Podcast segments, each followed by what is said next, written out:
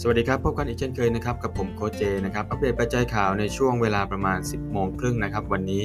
นะครับวันที่ 16 แล้วนะครับสัญญาทองคำตลาดนิวยอร์กปิดร่วงนะครับหลุดระดับที่ 1,800 US ดอลลาร์เมื่อคืนนี้นะครับวันที่ 15 กันยายน เนื่องจากนักลงทุนเทขายทำกำไรนะครับจากสัญญาทองคำเนี่ยพุ่งขึ้นในช่วงที่ผ่านมานะครับนอกจากนี้นะครับความแข็งแกร่งของตลาดหุ้นสหรัฐนะครับยังคงส่งผลให้นักลงทุนเทขายสินทรัพย์ปลอดภัย หรือคือทองคำเนี่ยมากยิ่งขึ้นนะครับ ในฐานะสินทรัพย์ปลอดภัยนะครับหลังจากที่ดัชนีดาวโจนส์นะครับตลาดนิวยอร์กพุ่งขึ้นกว่ากว่า 200 จุดนะครับเมื่อคืนนี้รวมทั้งการเปิดเผยข้อมูลเศรษฐกิจที่แข็งแกร่งของสหรัฐเมื่อวานนี้นะครับโดยธนาคารกลางสหรัฐหรือว่า Federal Reserve เนี่ยนะครับสาขานิวยอร์กซึ่งระบุว่าดัชนีภาคการผลิตนะครับพุ่งขึ้นสู่ระดับที่ 34.3 นะครับในเดือนกันยายน สูงกว่าที่นักวิเคราะห์คาดการณ์ที่ระดับที่ 18.0 นะครับ จากระดับที่ 18.3 ในเดือนสิงหาคมที่ผ่านมานะครับ ทั้งนี้นะครับนักลงทุนยังคงเทขายทองคำในฐานะที่เป็นสินทรัพย์ปลอดภัยเนี่ยอย่างต่อเนื่องนะครับ หลังดอลลาร์และพันธบัตรปรับตัวสูงขึ้นเมื่อวานนี้นะครับ ส่งผลให้นักลงทุนนะครับขายทองคำแล้วก็ย้ายเงินเข้าไปไว้ที่พันธบัตรมากยิ่งขึ้นนะครับ ในฐานะที่สินทรัพย์ที่ให้ผลตอบแทนในรูปของดอกเบี้ยนะครับ มาดูในส่วนของนักลงทุนนะครับยังคงจับตาการประชุมนโยบายการเงินของเฟดนะครับในวันที่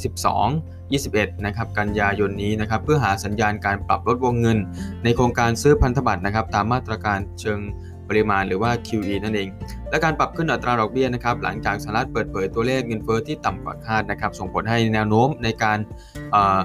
ทำมาตรการนะครับ tapering QE หรือว่าการปรับขึ้นอัตราดอกเบี้ยด้วยเนี่ยนะครับก็มีผลที่จะมีโอกาสที่จะ ทำมากยิ่งขึ้นนะครับในช่วงเดือนพฤศจิกายนที่จะถึงนี้นะครับต้องติดตามกันอีกทีหนึ่งว่า หากแนวโน้มเงินเฟ้อเนี่ยนะครับลดลงแล้วก็ตัวเลขเศรษฐกิจที่ดีขึ้นนะครับจะทำให้เฟด มีโอกาสนะครับที่จะเร่งขึ้นอัตราดอกเบี้ยไหมนะครับเพราะว่าตามแผนเนี่ยนะครับเฟดหรือว่าเฟดเร r ร์เนี่ยนะครับมีแนวโน้มที่จะปรับขึ้นดอกเบี้ยให้เร็วขึ้น 1 ปีนะครับแล้วต้องมาดูอีกทีหนึ่งว่า หากมีมาตรการนะผ่อนคลายเชิงปริมาณหรือว่า QE ออกมาเนี่ยนะครับจะทำให้เฟดเร r ร์เนี่ยมีแนวโน้มที่จะปรับขึ้นอัตราดอกเบี้ยพร้อมด้วยเลยไหมนะครับเพราะว่าเศรษฐกิจแล้วก็ภาพรวม เศรษฐกิจตอนนี้มีแนวโน้มที่จะฟื้นตัวแล้วนั่นเอง มาดูในฝั่งของน้ำมันกันบ้างนะครับน้ำมัน WTI ปิดพุ่งที่ 2.15 นะครับขานรับสต็อกน้ำมันดิบลดลงต่อเนื่องนะครับส่งผลให้ราคาน้ำมันนี้ปรับตัวขึ้นนะครับตลาดนิวยอร์กปิดพุ่งขึ้นทะลุระดับที่ 72 ดอลลาร์เมื่อคืนนี้นะครับขานรับสต็อกน้ำมัน ดิบของสหรัฐที่ปรับตัวลดลงติดต่อกันเป็นสัปดาห์ที่ 6ทำให้นักลงทุนนะครับเชื่อมั่นว่าความต้องการใช้น้ำมันในสหรัฐนั้นยังคงแข็งแกร่งนะครับ ส่วนหนึ่งก็มาจากตัวเลขผู้ติดเชื้อโควิดสายพันธุ์เดลต้านั้นลดลง แล้วก็ยอดผู้เสียชีวิตเองก็ลดลงด้วยนะครับส่งผลให้ภาพรวมนะครับตอนนี้ในหลาย ๆ รัฐของอเมริกาเองก็เริ่มเปิดให้นะครับเดินทางปกติแล้วก็ ธุรกิจนะครับธุรคมนาคมต่างๆเนี่ยก็มีการเดินทางนะครับมีการขนส่งแล้วก็มีการเดินทางของประชาชนเนี่ยทั่วโลกมากยิ่งขึ้นนะครับหลังหลาย ๆ ประเทศเนี่ยเริ่มมีตัวเลขผู้ติดเชื้อและยอดผู้เสียชีวิตเนี่ยลดลงทำให้การเดินทางการท่องเที่ยวต่าง ๆ ก็เริ่มกลับเข้าสู่ภาวะปกตินะครับณตอนนี้ทำให้นะครับราคาน้ำมันโลกตอนนี้ก็มีแนวโน้มที่จะปรับตัวขึ้นอย่างต่อเนื่องนะครับสัญญาน้ำมันดิบ WTI แล้วก็น้ำมันดิบแบรนด์ต่าง ๆ เนี่ยก็ปิดที่ระดับสูงสุดนับตั้งแต่วันที่ 30 นะครับกรกฎาคมที่ผ่านมานะครับการรับรายงานของสำนักงงานสารสนเทศด้านการพลังงานของรัฐบาลสหรัฐหรือว่า EIA เนี่ยนะครับซึ่งระบุว่าสต็อกน้ำมันดิบของสหรัฐลดลงที่ 6.4 ล้านบาร์เรลในสัปดาห์ที่แล้วนะครับซึ่งมากกว่าที่นักวิเคราะห์คาดว่าจะลดลงเพียง 3.5 ล้านบาร์เรลนั่นเองนะครับตัวเลขสต็อกน้ำมันดิบของ EIA นั้นนะครับสอดคล้องกับที่สถาบันปิโตรเลียมอเมริกาหรือว่า API นะครับรายงานก่อนหน้านี้ว่าสต็อกน้ำมันดิบ สหรัฐนั้นลดลงที่ 5.4 ล้านบาร์เรลในสัปดาห์ที่แล้วนะครับ ก็เป็นตัวเลขที่ค่อนข้างมากเลย นอกจากนี้ข้อมูล EIA ยังระบุว่าสต็อกน้ำมันดิบที่สูงนะครับ ที่เมืองคุชชิงเนี่ยรัฐโอคลาโฮมาเนี่ยนะครับซึ่งเป็นจุดส่งมอบสัญญาน้ำมันดิบล่วงหน้าของสหรัฐลดลงที่ 1.1 ล้านบาร์เรลนะครับส่วนสต็อกน้ำมันดิบเบนซินลดลงที่ 1.9 ล้านบาร์เรลขณะที่นักวิเคราะห์คาดว่าจะลดลงนะครับที่ประมาณ 2.2 ล้านบาร์เรลและสต็อกน้ำมันดิบนะครับน้ำมันกลั่นเนี่ยนะครับซึ่งรวมถึง heating oil และน้ำมันดีเซลเนี่ยลดลงที่ 1.7 ล้านบาร์เรลในสัปดาห์ที่แล้วนะครับ ภาพรวมตอนนี้ตลาดราคาน้ำมันนะครับทุกตัวเนี่ยมีแนวโน้มที่จะปรับตัวขึ้นอย่างต่อเนื่องนะครับหลังสต็อกน้ำมันดิบเนี่ยนับน้ำมันดิบเนี่ยลดลงนะครับ แล้วก็มีนะครับความต้องการน้ำมันทั่วโลกสูงขึ้นนะครับ หลังภาพรวมนะครับ ตอนนี้สถิติต่างๆ และการเดินทางต่างๆ ก็เริ่มฟื้นตัวกลับขึ้นมานะครับ จะเห็นได้ชัดเจนเลยคือนะครับมีการเดินทางมากยิ่งขึ้น ตอนนี้ความต้องการน้ำมันแล้วก็สูงขึ้น ส่วนการน้ำการผลิตน้ำมันนั้นก็มีน้อยลงนะครับ ก็ส่งผลให้ความต้องการน้ำมันเนี่ยสูงขึ้นมากขึ้นตามไปด้วยนะครับ แล้วก็มีแนวโน้มที่ราคาน้ำมันนะครับ WTI เนี่ยมีแนวโน้มที่จะปรับตัวขึ้นอย่างต่อเนื่องนะครับ เบื้องต้นแนวต้านสำหรับราคาน้ำมันเนี่ยจะอยู่ที่ราคาบริเวณ 74 US ดอลลาร์ต่อบาร์เรลนะครับ ก็ต้องมาติดตามกันอีกทีหนึ่งว่ามีแนวโน้มจะปรับตัวขึ้นได้ไหมในวันนี้นะครับ วันนี้เป็นวันพฤหัสแล้วนะครับ ก็อาจจะขึ้นได้อีกไม่มากนะครับ เพราะว่าขึ้นมา 2-3 วันติดละ ครับในส่วนของตัวเลขผู้ติดเชื้อนะครับรายใหม่ของประเทศไทยกันบ้างนะครับ มันกลับมาที่ประเทศไทยกันบ้างนะครับ วันนี้เนี่ยมีผู้ติดเชื้อเพิ่มขึ้นที่ประมาณ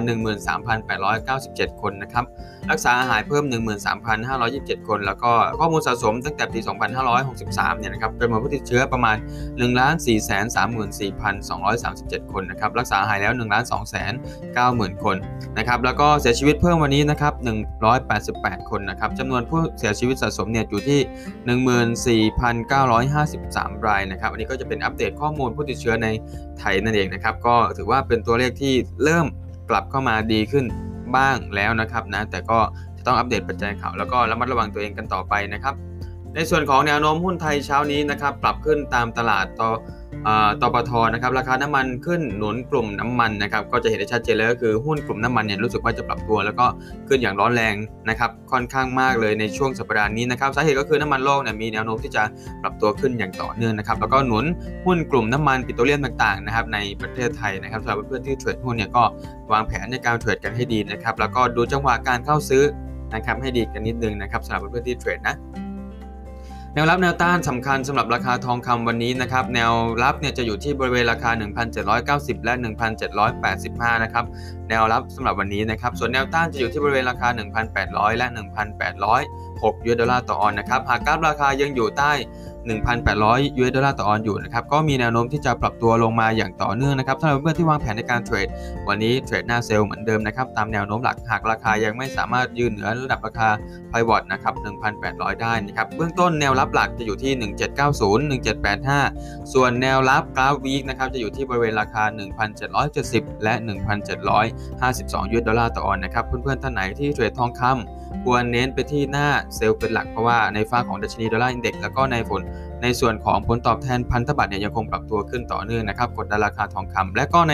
แนวโน้มระยะยาวนะครับกราฟ H4 แล้วก็กราฟเดย์กราฟวีเนี่ยนะครับราคาทองคำมีแนวโน้มที่จะปรับตัวลงต่อเนื่องตามกราฟเทคนิค แล้วก็ในส่วนของปัจจัยข่าวเองก็มีโอกาสที่จะกดดันราคาทองคำได้จากการ